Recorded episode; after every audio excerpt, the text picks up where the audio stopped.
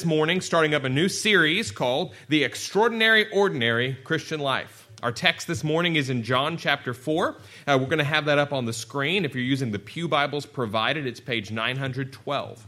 Page 912 in the Pew Bibles, or John chapter 4 if you're used to looking at a Bible. Um, I want to start out by telling you a story. There's a man named William Borden. He was born in 1887 as the heir to a massive fortune.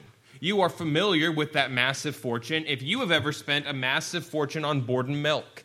Um, when Colleen was uh, pregnant still, that was all that she would drink, and she drank a lot of it. We went through about two or three gallons of Borden milk a week. Uh, that was her pregnancy craving. And uh, so, you know, we didn't have electricity, but we had Borden milk. And she, she drank it before it got warm, so that turned out to be fine.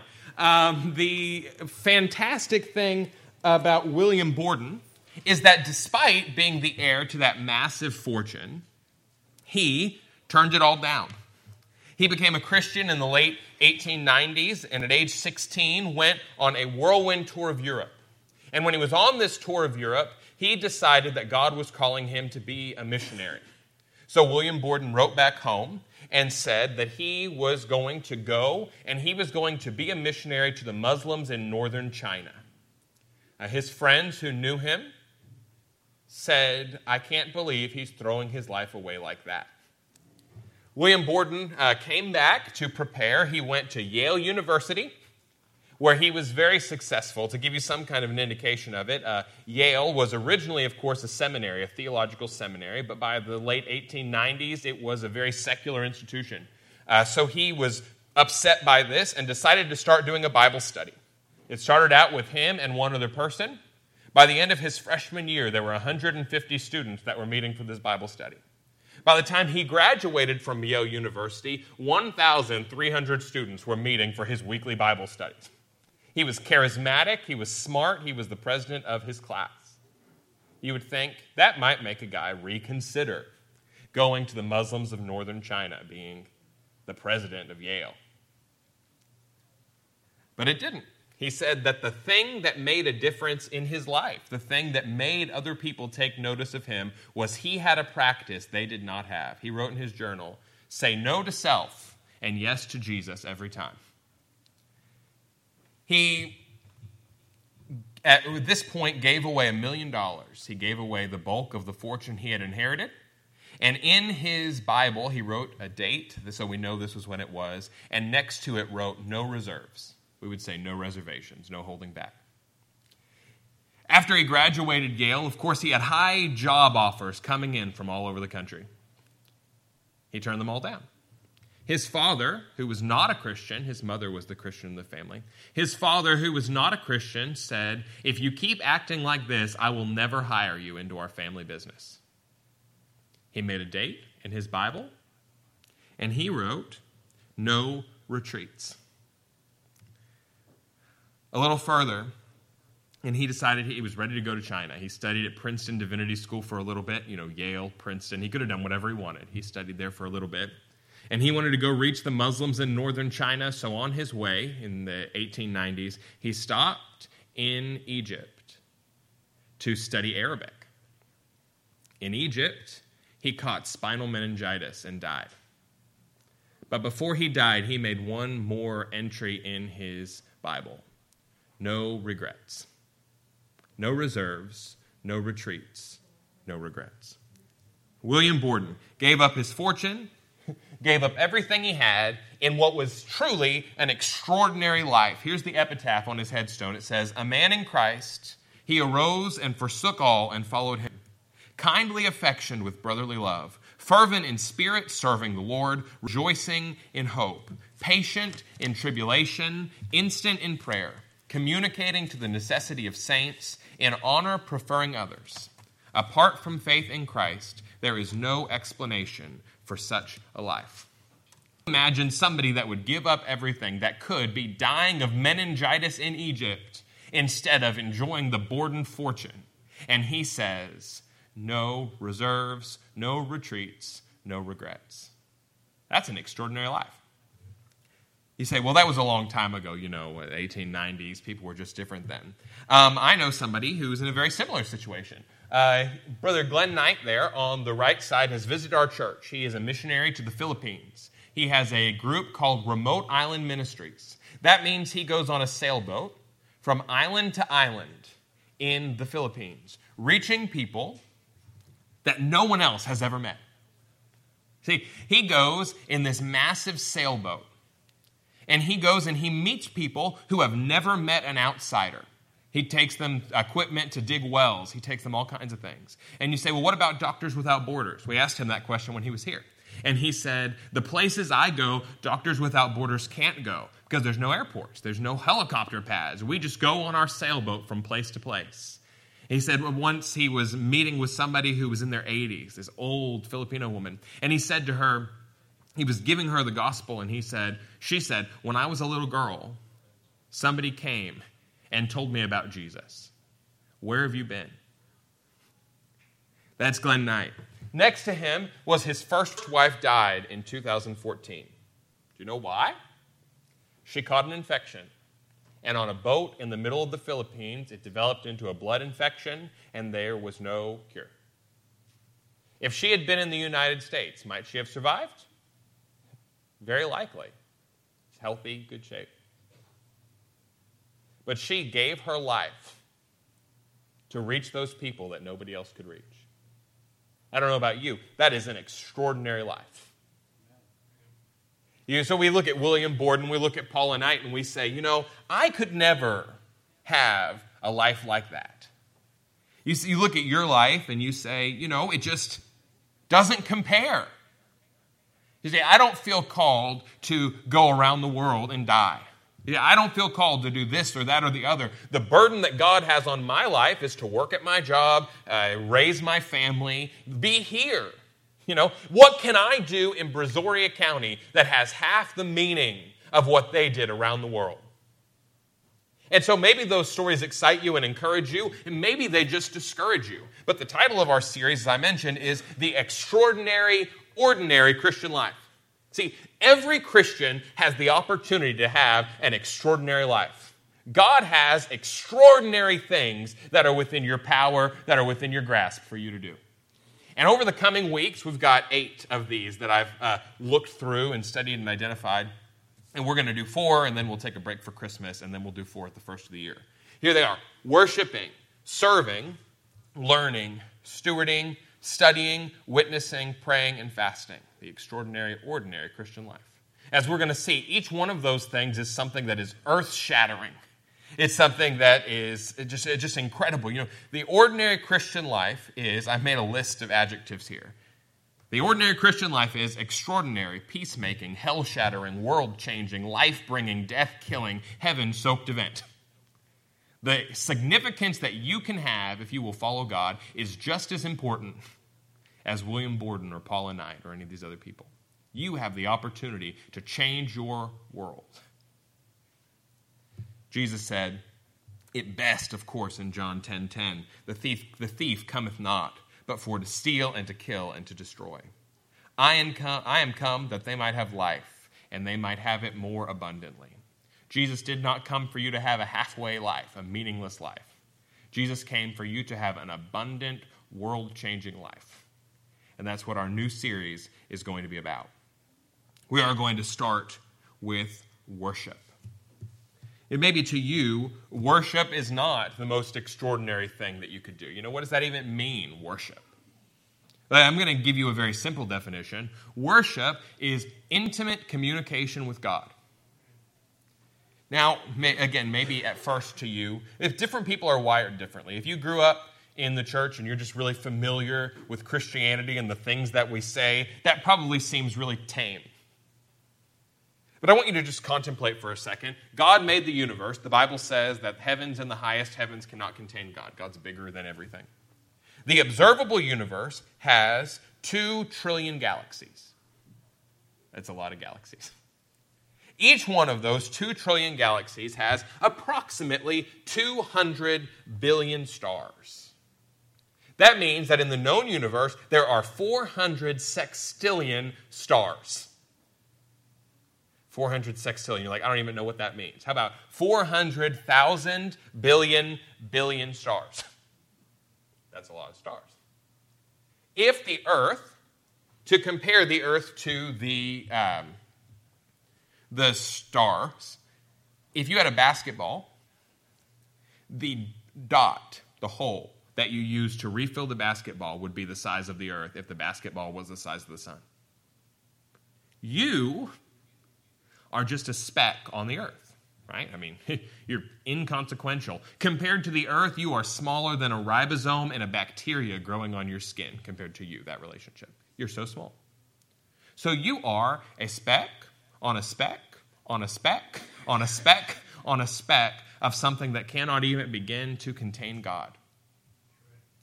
And so then the question becomes why is God concerned with you? It's a very good question. The psalmist writes, What is man that you are mindful of him, or the Son of Man that you visit him? Darren, can you move the mount? Could you operate the computer, please? So it'll come back to life. Thank you. As we look at this, then, we, we do have to ask that question. You know, if God cares about you, if you can actually have intimacy with God, there is something extraordinary about that. I could fly to Washington, D.C. today and say, I'd like to speak to the president. And do you know how far I'm going to make it? I you to imagine me going up to Washington, D.C., going to the gate of the White House and shaking the gate. They're not, they're not going to come out and I say, I'm here to see Mr. Obama, please. They say, Oh, come right in, sir. It's not going to happen. You say, Well, who do you think you are? It's going to be a very good question. If I decide, Well, you know what? It's the it's the people's house. I've got a right and I hop the fence. That will be the last thing I ever hop, right? I don't have any, I cannot approach the President of the United States. You know, let's say I get in an airplane, then I fly to New York instead, and I go to Trump Tower. And I say, I'd like to see the president elect. Surely I can't see the actual president, but maybe before he is president. I don't think that I'm going to make it to the elevator. It would be extraordinary if I was the kind of person that could call up the White House and say, okay, I'm coming up for a visit. That would be extraordinary. But as a Christian, you can call up the King of the universe and have intimacy, be known by the King of the universe and know the King of the universe. That means that worship is extraordinary. It's ordinary because you don't have to be special. You know, it's not you have to be gifted enough or whatever. You don't have to be able to be the, prince, uh, the president of your class at Yale. But just by being a child of God, you have the ability to have intimate communion with the King of Kings and Lord of Lords. That's incredible. That's extraordinary. That is the extraordinary, ordinary Christian life. So if you look now, of course, in John chapter 4, verse 16, we're going to pick up kind of in the middle of this account. John chapter 4, verse 16. We're, we're looking into a conversation Jesus has been having. We're eavesdropping on this conversation. Jesus has gone into Samaria, and in Samaria, he has stopped uh, to visit with a woman at a well. Now, Samaria was not the kind of neighborhood that a self respecting Jewish person went into to give you just a little bit of historical context, when the other Israelites were carried away into slavery in Babylon, the Samaritans were the people who were left behind and intermarried with the pagans of the land. So they were kind of hated, one, for escaping slavery when everybody else was enslaved. Two, they were hated for being uh, racially half breeds. Three, they were hated for corrupting the religion. So I want you to imagine, just to give you a sense of the level of prejudice. I want you to imagine if in 1950s America, you walked into a neighborhood that was predominantly half white, half black Muslims, and I told you that George Cleaver walked in there. The level of prejudice, the hatred, and the hatred back that would have existed at that point there pales in comparison to how much Jews and Samaritans hated each other if a uh, Jew, if a Samaritan drank from a wooden cup, the Jew would burn it sooner than drink from it again. In fact, uh, this is true of Gentiles and also uh, Samaritans. But if a Jewish woman saw a Samaritan woman giving birth, she would walk past because she did not want to soil her hands bringing another dog into the world. They hated each other. In fact, uh, when you were traveling from one part of Israel to the other part, and Samaria is in the middle, they would walk around so that they would not have to get the dust of their feet. when they, if they did for some reason have to walk through Samaria, when they walked into Samaria, they would shake the dust off their feet because they said the Samaria did not deserve the dust of Israel. And when they walked out, they would shake out their feet again. So when Jesus says, if a town won't accept the gospel, shake the dust off your feet uh, when you leave, he's making a very powerful point to their prejudice. Uh, but that's, that's a second matter. But in any case, they hated these people. But Jesus says, I must needs go through Samaria. Now you say, that's not the kind of person that could have intimacy with God. That's not the kind of person who could worship God, somebody that lives there. He goes a little farther, he settles at this well, he sits at this well, and this woman comes out in the middle of the day. Now, I don't know a whole lot about fetching water, but I know that you, if you live in that time period, you know you're going to need to do it, and you know that it gets hot. I don't know if any of you have ever been to Israel, but it is hot. It's hot all the time, except at night. But in the middle of the day, it is scorching hot. So, why would this woman come out in the middle of the day? Why would this woman come alone? Say, women don't even go to the bathroom alone. Why is this woman going to the well in the middle of the day by herself? Well, apparently, nobody else wanted to go with her, and she had to go when all of the other women were not there. So, would God really want anything to do with this social outcast? You know, if people don't even want you, why would this God who made the stars want you? In fact, people don't like you because of what they know about you. I uh, read that it, uh, I want to say it was Chuck Swindoll. Uh, whenever someone criticized him, his response when someone said, "Oh, did you hear what they said about you?" He would say, or he says, um, "Well, I'm glad they don't know more about me, or they would say a lot worse." See, you, you, the people, people don't like you because the outside, but you know, God knows every thought that you've ever had. God knows every temptation you've ever faced. God knows every moment of weakness that nobody else knows about. So this woman was bad enough for some reason that we'll figure out. She was bad enough that she was an outcast from people. How could you possibly expect God to have anything to do with her? She was the wrong kind of person with the wrong kind of background. How could she worship? How could she have intimacy with God? So look here, John 4, verse 16. Jesus said unto her, Go, call thy husband and come hither. He, in the middle of this conversation, Jesus says, Hey, go get your husband and let's talk all together. And the woman answered and said, I have no husband. Jesus said unto her, Thou hast well said, I have no husband, for thou hast had five husbands and he whom thou now hast is not thy husband. And that thou hast said truly. to give you a little bit of context, if you made it out of childhood in the first century, your lifespan was about 50 years. And this woman is apparently not at the end of her lifespan. She's going and gathering water. But she's already been married five times. Jesus says, You're right to say you don't have a husband. You've had five husbands, and the one that you're living with now is not your husband. You know, so much for common law marriage. Jesus looks at her and knows everything about her like that.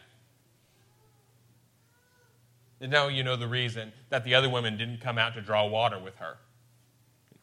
She's had five husbands. They don't want their husband to be the sixth. They don't want to have anything to do with her. She's an outcast.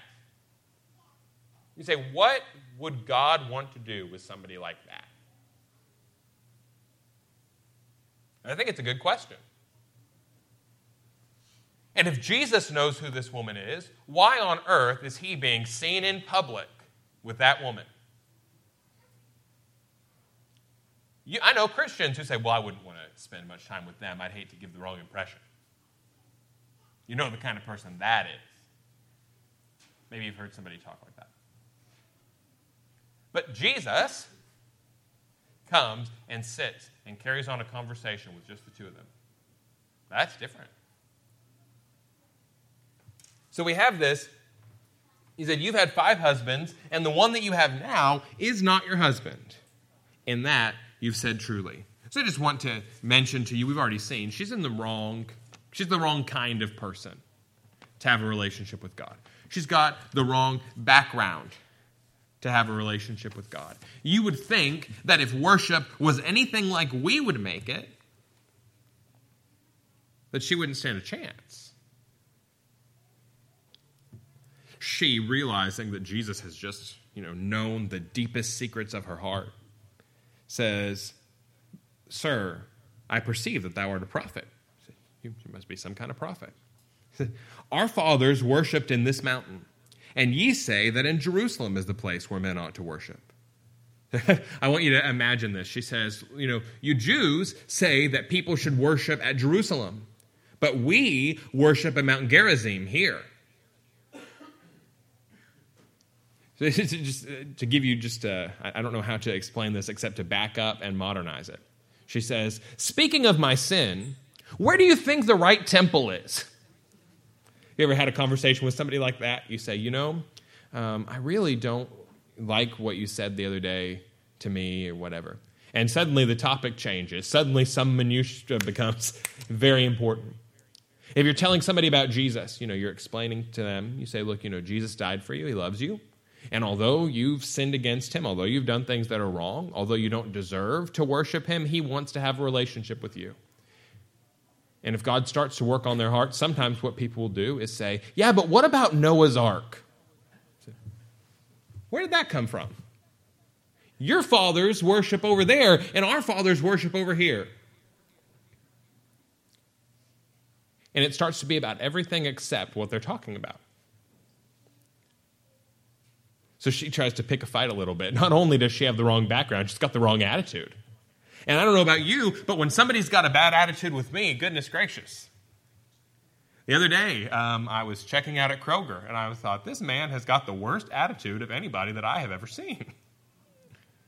I said, I should get his name and call. I didn't, because I, I, then I got in the car and I was thinking about this. I was like, all right, Lord, I understand. But I said, he just got a bad attitude. I was buying um, turkeys for the Thanksgiving food drive the Lions Club was doing. And I had the two turkeys there on the belt. And he scanned them, and I paid, and then he just looked at me, and he was like, Well, got your turkeys here. I was like, All right. You're not my favorite cashier. And so, Well, when somebody's got a bad attitude, suddenly we just shut them down. No way. But she here is trying to pick a fight with Jesus. You know, he brings up he reveals he's a prophet. He shows that he knows things he could not possibly know. And she wants to pick a theological debate about where the proper location of the temple is. See, no one has ever been argued into being a Christian. Isn't that right? You can't do it. Dave Ramsey says, He convinced against his will is of the same opinion still. You don't argue somebody. In fact, I don't know, um, Colleen and I uh, started dating eight years ago. You know, we're married, have a baby. I don't know that I've actually won an argument. I think I've been right sometimes, but I have never actually won an argument. you know, just, you say, well, that's not fair. It's not fair. But you, when you're having a fight with somebody, you do not talk them into thinking the way that you think. Because how many of you are just like me? When somebody starts to argue with you, you double down. And the harder they argue with you, the harder you argue back until eventually you forget what you're arguing about. you just, it, doesn't, it doesn't matter anymore. I'm just winning. You know, the, uh, it's like when you argue about what restaurant to go to. I know none of you would ever do this, but I've heard about people who do this. You argue about what restaurant to go to, but it always is almost a non argument, right? Uh, well, where do you want to go? Well, I don't care. Okay, well, how about Carino's? No, not Carino's. you do this back and forth, and now both of you are hungry. And you just, everybody loses in an argument. So she, she tries to pick a fight with Jesus. He's got this bad attitude. You've got the wrong kind of person with the wrong kind of personal history, with the wrong kind of attitude. A speck on a speck on a speck on a speck on a speck. What could God want to do with her? What is this extraordinary thing we call worship? It doesn't make any sense. So, she says this. She says, Our fathers worshipped here in Mount Gerizim, you worshipped at Jerusalem. Verse 21 Jesus said unto her, Woman, believe me, the hour cometh when ye shall neither in this mountain nor yet at Jerusalem worship the Father. He says, Look, there's a time coming where this temple is going to stand in rubbles. The temple at Jerusalem is going to be destroyed too.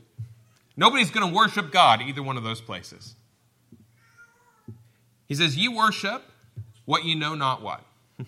we, wor- we know what we worship, for salvation is of the Jews. He says, Look, uh, it's true that the temple is where God's chosen place is. He says, You don't understand what's happening. So look at that. There's another strike against her. But he says, But the hour cometh, and now is. The hour is coming when nobody will worship at these two temples. But the hour is come, and now is, when the true worshipers shall worship the Father in spirit and in truth. For the Father seeketh such to worship him. This is so important. Said your fa- she said, Your fathers worship at Jerusalem, my fathers worship here. Jesus says, The Father wants you to worship in spirit and in truth. Now, in spirit and in truth, what does that mean? We're going to talk about that. But I just to give you a very quick point here. Jesus goes around saying things like, I am the temple. He says, destroy this, bo- destroy this temple, and in three days I'll raise it up again. Jesus says that the place that people come to worship God is no longer a place, but is a person. Jesus is the glory of God come down. You don't go to Jerusalem to experience the presence of God. You can, God's there, but God's in Richwood too. And God's in Angleton. God's even in Clute. God's all over. You don't have to run to chase God. The Word became flesh and dwelt among us, and we beheld his glory as of the only begotten of the Father, full of grace and truth. To worship God in spirit and in truth is to worship Him through the person of Jesus. And without giving the whole thing away, the only reason this woman, who's got the wrong background, the wrong race, the wrong attitude, the wrong everything, can come to worship God, the only way they can, she can have intimacy with God is through the person of Jesus. To watch. This is, so important. Um, we are going to bounce, well, verse 24 first, and then we're going to move. He says, God is spirit, and they that worship him must worship him in spirit and in truth. God's a spirit. You see, God does not care about the things you do for him on the outside. To her, the question was, what mountain do we go to to offer the right kind of animals, to do the right kind of things, to make God love us? That's how they operated. A lot of you, I say that, I hope not, but maybe, a lot of you have got a religion where you say, look, if I come to church, I sit in the right building, and I do the right things, then eventually I can tilt the scales and will cause God to love me. But that's not the Bible. You will never do anything to cause God to love you because your actions are not what sway God. You could never earn the love of God. He is so big and you are so small. He is so holy and we are so helpless. But God already loves you. That's the difference in Christianity and every other faith, isn't it? Everybody else says, do good, do the right things, and God will love you. Christianity says, God already loves you, and He wants to help you do the right things.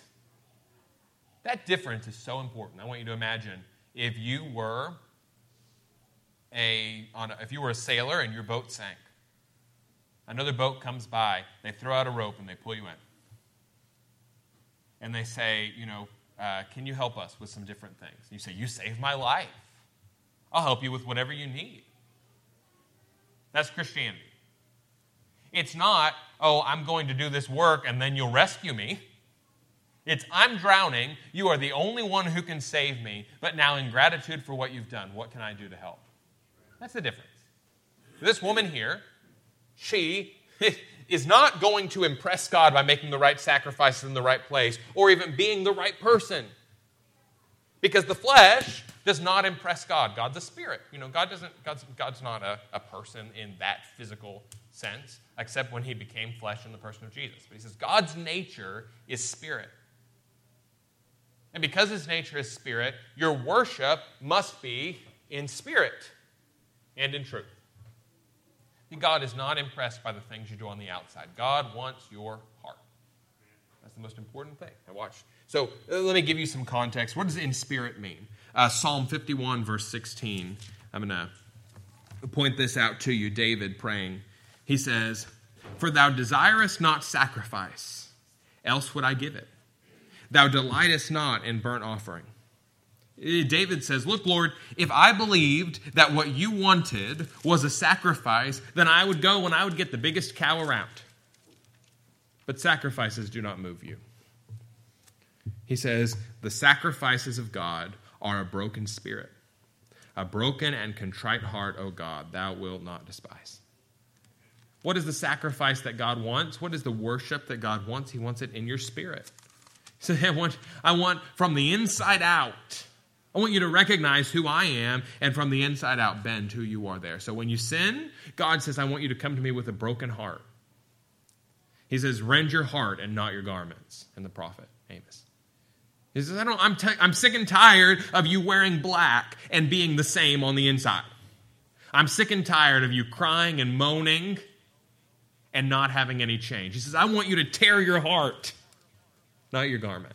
A broken heart. God says, I will never reject a broken heart. But oftentimes, that is the last thing we want to give God. We want to give God a lot of things that He doesn't need and He doesn't want that don't help us. But what He's looking for is your heart. He's desiring people, He's looking for people to worship Him in spirit and in truth He says, Thou desirest not sacrifice, or I'd give it. The sacrifices of God are a broken spirit, a broken and contrite heart. In uh, 1 Samuel 16, 7, he says, The Lord look, the man looketh on outward appearance, but the Lord looketh at the heart. So the first thing, spirit. That's in your spirit through the Holy Spirit. If you don't have the Holy Spirit, you don't have any access to God. But when you become a Christian, he says, Do you not know that your body is the temple of the Holy Spirit who's in you? So you worship God in your spirit through the Spirit, not on the outside. Essential to understand that. It's not about the kind of person you are, it's not about what you've done, it's not about what you do. The extraordinary thing is that God wants to experience intimacy with you, not through your body, but directly to your spirit, directly on the inside. Can you imagine that? God says, you know, in, in the world, there's, there's people and uh, what passes, what we use the word intimacy is a euphemism for. People say, I want to touch your body, right? But God says, I am not satisfied with anything less but your soul pressed up against mine. The intimacy, I want to know you and be known by you. Jesus knew this woman, right? He says, You've been married five times. The man you have now is not your husband. He knew where her heart was, he knew where she was going to be when she was going to be there. He waited for her, he sought her out. He knew her. She did not yet know him. It's going to keep them from having that worship, that intimacy of worship. What is worship? You know, we, we talk about different things. We sing. When we sing, what do we do? We sing about God to God, or we sing about ourselves to God. Say, God, I expose myself to you, and I recognize who you are when you uh, listen to the Word of God and you allow God to apply it to the dark nooks and crannies of your heart, you are making yourself vulnerable in intimacy to God. When you know more about God and you expose more of yourself to God, that's worship. When you give financially, you know, you give to make yourself vulnerable before God. When we sing corporately, you say, Well, I don't really like to sing. I don't want anybody to hear me. Well, that's part of it. I'm sorry. That's the kind of thing that you always say once people are already here. The discomfort you feel coming into a group of people and exposing yourself like this is part of your worship. You offer that vulnerability to each other and to your and to God. If you don't have vulnerability, there's no love without vulnerability. There's no love without risk. If you love God, there is risk, there is intimacy, there is vulnerability there. And in some ways, I think that risk and that vulnerability is scarier than dying of meningitis in Egypt because we guard our hearts so closely. But God says, I want to know you on the deepest level. I don't want there to be anything hidden. That's my question for you immediately is in your spirit, do you open yourself up to God that way? In truth, a little earlier in Psalm 51, verse 6, he says, Behold, thou desirest truth in the inward parts and in the hidden part thou shalt make me to know wisdom. If you're going to worship God in truth, you have to worship the true God. You have to learn about God, and you have to be honest about yourself. So, first, it's in spirit, it's not an external thing. Jesus said, You Pharisees wash the outside of the cup, leave the inside dirty, and drink out of a dirty cup. God will not do that. God's not impressed with what you do on the outside. Jesus says, uh, You're like whitened sepulchres. What's a, what's a whitened sepulchre? You go to the cemetery, you see it. Uh, maybe not so much here. You go to Galveston. Galveston's full of sepulchres, the cemetery there. These beautiful white stones. They whitewash them, they keep them beautiful. But what's on the inside? Dead man's bones. You can't do much to impress God. You know, you clean up the outside. God knows if you're still dead on the inside. He says, I want you in the spirit. He says, I also want you in truth. If you're going to have a love relationship with somebody, if you're going to have intimacy with somebody, it has to be who you really are with who they really are. You can't worship God and say, but I don't really believe in Jesus, because that's who he really is. You can't worship God and say, you know, but I'm going to hold these things back. Because that's not who you really are.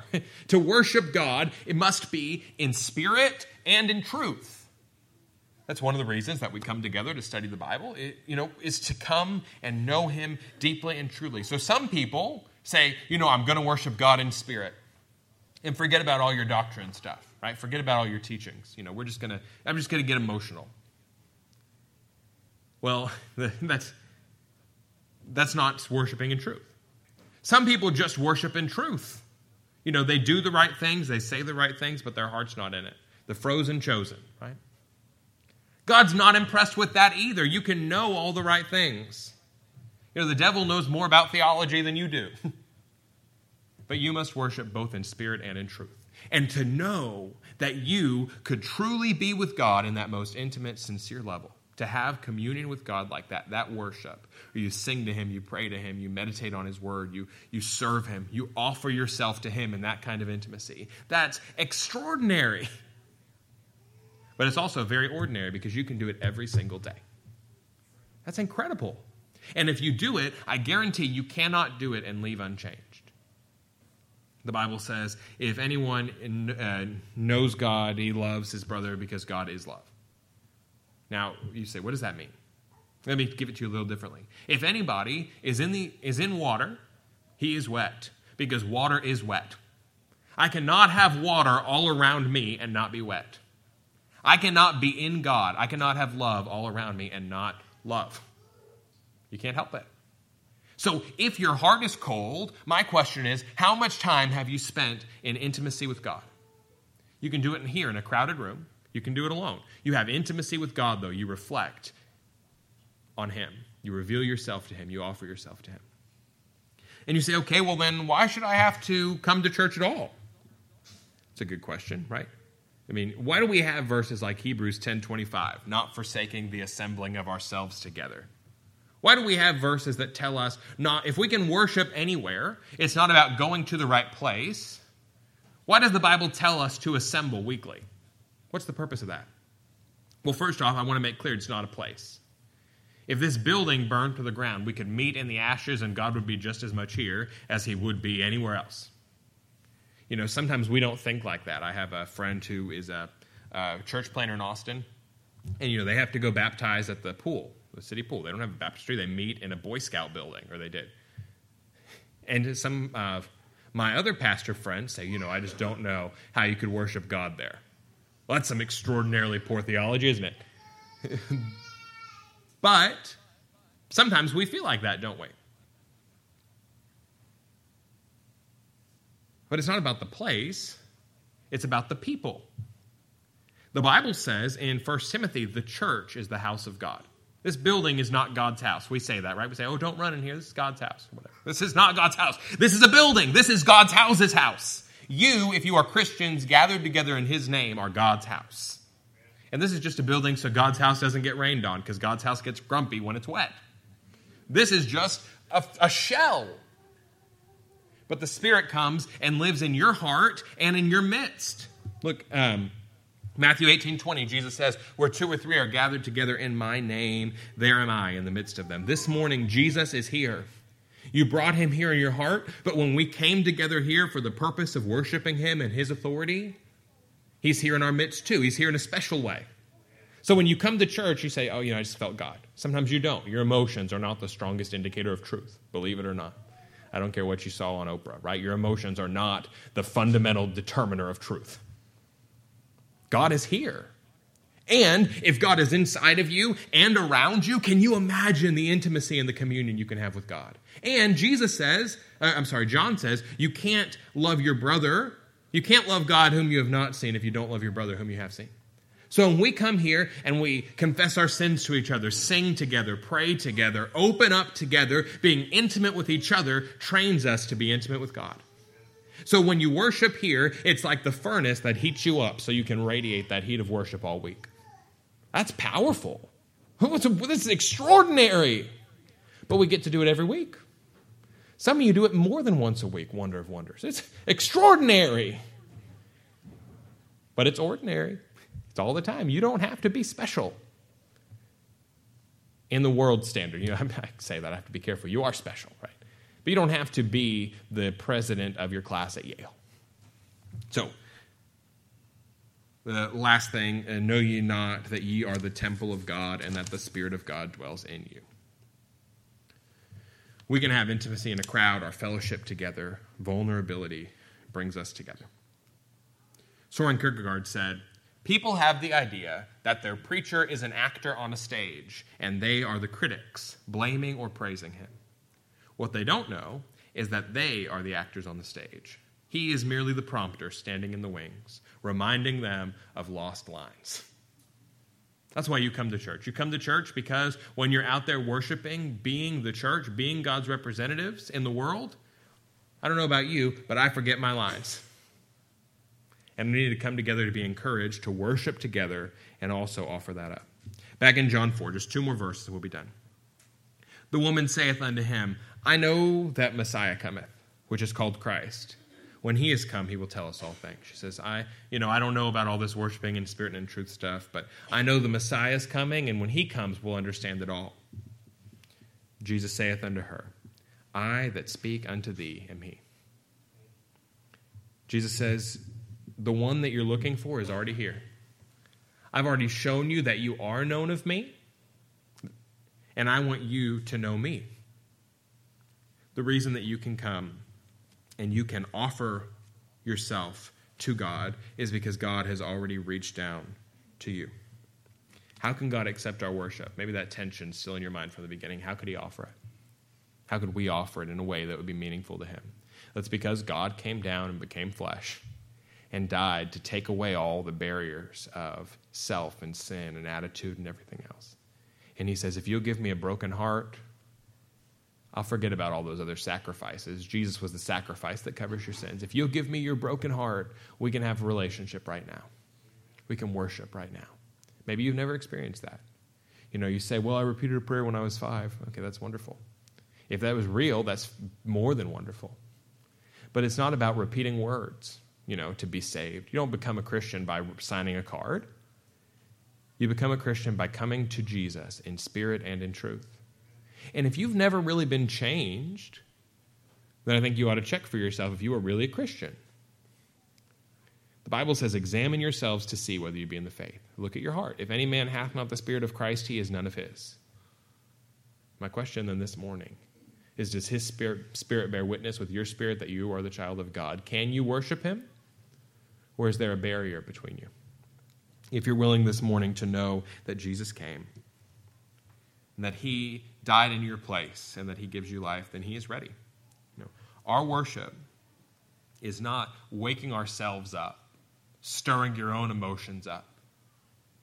It is like if I had two pianos in here and I struck a loud C on one and then stopped it, it would still resonate a C on this one, wouldn't it? It's the note of God's love struck, reverberating in your heart. That's worship. Said, God, you love me, and now I shake to love you back. So when we sing, we just echo that. We pray and tell Him our weakness and trust in our troubles. We open up all of ourself to all that He is. We expose everything that we are to Him.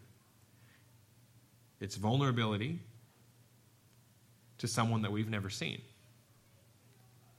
But it's vulnerability to someone who made himself completely vulnerable, stripped and helpless on a cross.